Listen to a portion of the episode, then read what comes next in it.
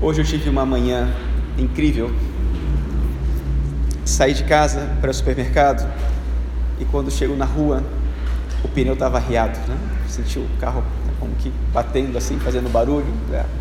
Fui ver, né? Estava arriado o pneu. Pensei, bom, vou parar no posto de gasolina aqui na esquina, dá para chegar lá, encosto.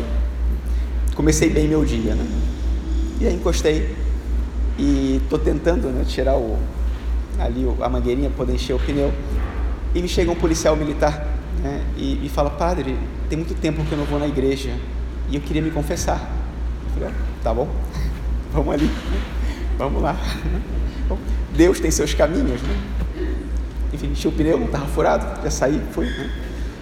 E cheguei no supermercado e estou saindo cheguei no caixa, né, tava a menina com a vista baixa assim, e quando me viu, falou assim: nossa, o senhor é padre?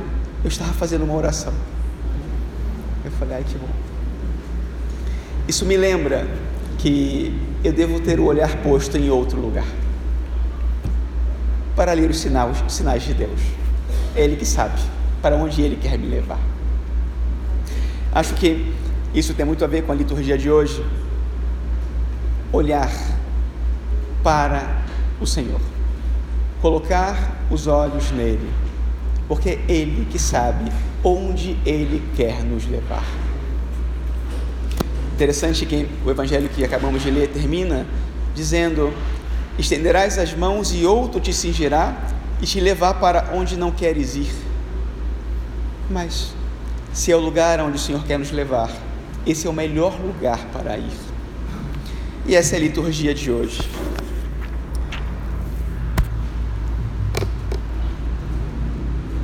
Pedro fazia 2 semanas tinha traído o nosso Senhor. Teve 3 oportunidades de dizer que conhecia Jesus e nas 3 vezes o negou. Se passaram 2 dias e o Senhor ressuscitou, e ele viu o Senhor ressuscitado, e ele acreditou no Senhor ressuscitado. Ele esteve no sepulcro, viu o sepulcro vazio, e depois viu as chagas nos pulsos e nos pés de Jesus, no lado de Jesus. E ainda assim, depois de 15 dias, nós encontramos um Pedro fugindo de Cristo.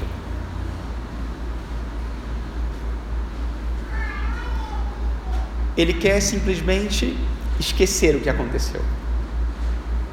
E Jesus ressuscitou. Mas ele não é capaz de olhar nos olhos de Jesus.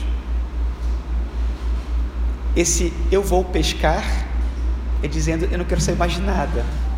Eu quero ir embora, eu quero esquecer, eu quero simplesmente voltar para aquilo que eu sei fazer, que é a única coisa que eu sei fazer.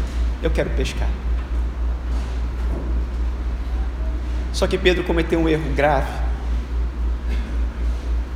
Ele fugiu para aquele lugar que ele tão bem conhecia, mas que Jesus também conhecia. Naquele lago, 3 anos antes, se deu o primeiro encontro, quando Jesus encontrou Pedro. Quem sabe, durante aquela noite, jogando as redes, quantas lembranças vieram à mente, ao coração de Pedro, daquele primeiro encontro, de tantas pescarias, de tantos momentos com Jesus, mas agora ele queria estar só. Mas como é o Senhor, né?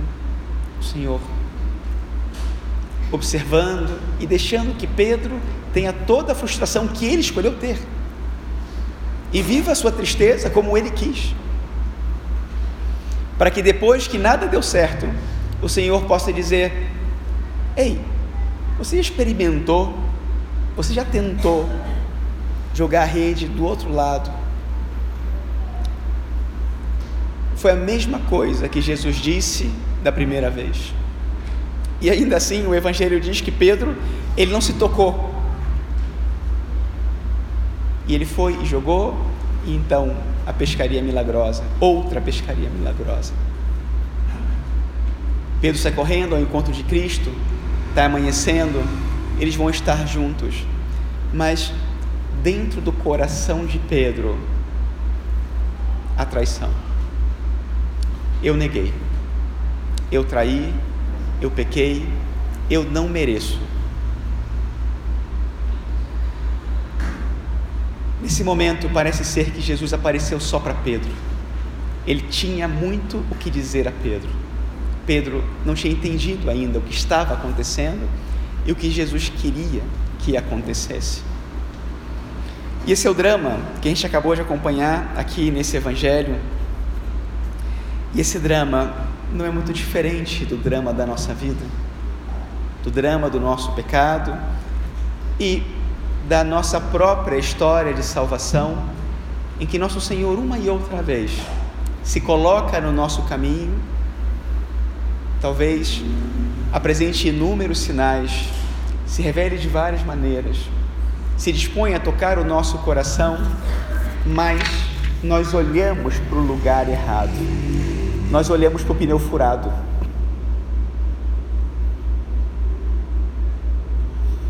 E por isso, esse diálogo: Pedro, tu me amas? Essa pergunta é a pergunta da nossa vida, que o Senhor faz hoje, e nos momentos difíceis, e nos melhores momentos, e sempre que estamos diante dele: Você me ama? E não é uma resposta fácil, porque para dar a resposta certa, nós temos que colocar o olhar no lugar certo. Eu imagino aqui Pedro, cada vez que Cristo pergunta,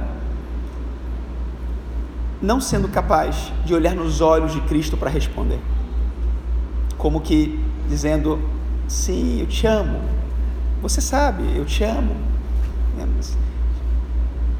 e prefere não dizer mais, porque ele sabe que Cristo sabe o que está dentro do coração dele, e Cristo insiste: mas tu me amas?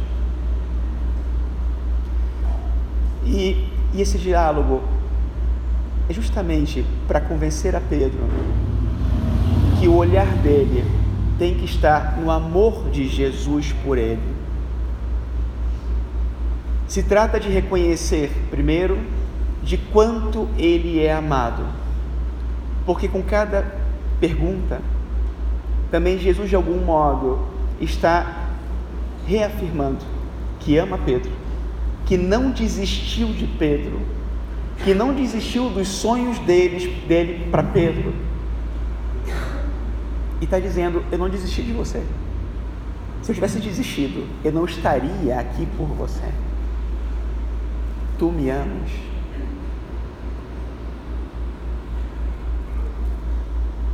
O dom da caridade, a terceira das virtudes teologais, não é o amor com que nós amamos os nossos irmãos. A caridade, em primeiro lugar, é o amor com que Deus nos ama. E é nessa relação com o Senhor em que nós descobrimos o verdadeiro valor da caridade, porque toda a caridade começa no coração do Senhor. O Senhor derrama esse amor dele, incondicional, sobre nós, para que nós sejamos capazes de responder a essa, que é a pergunta da nossa vida: você me ama? Porque a única resposta, considerando a nossa história, o nosso pecado e tudo o que o Senhor conhece, seria: Senhor, tu sabes tudo, tu conheces as minhas misérias, você sabe. E ele diria: eu sei, mas aqui se trata de você saber, quanto eu te amo, para que com o meu amor você seja capaz de dar a resposta que vai dar o sentido à sua vida e vai realizar o sonho que eu tenho para você. Tu me amas? Porque eu te amo. É muito fácil dizer o que eu estou dizendo? Não é difícil fazer o que eu estou dizendo, é impossível, porque a confiança e a caridade são dons de Deus, mas aqui se trata de abrir-se ao dom, para que o Senhor nos comunique plenamente esse amor, e com esse amor, aquilo que é impossível se torne fácil, se torne suave, se torne agradável, dê sentido. E eu possa dizer com Pedro: Senhor, Tu sabes tudo, Tu sabes que eu te amo. Louvado seja nosso Senhor Jesus Cristo.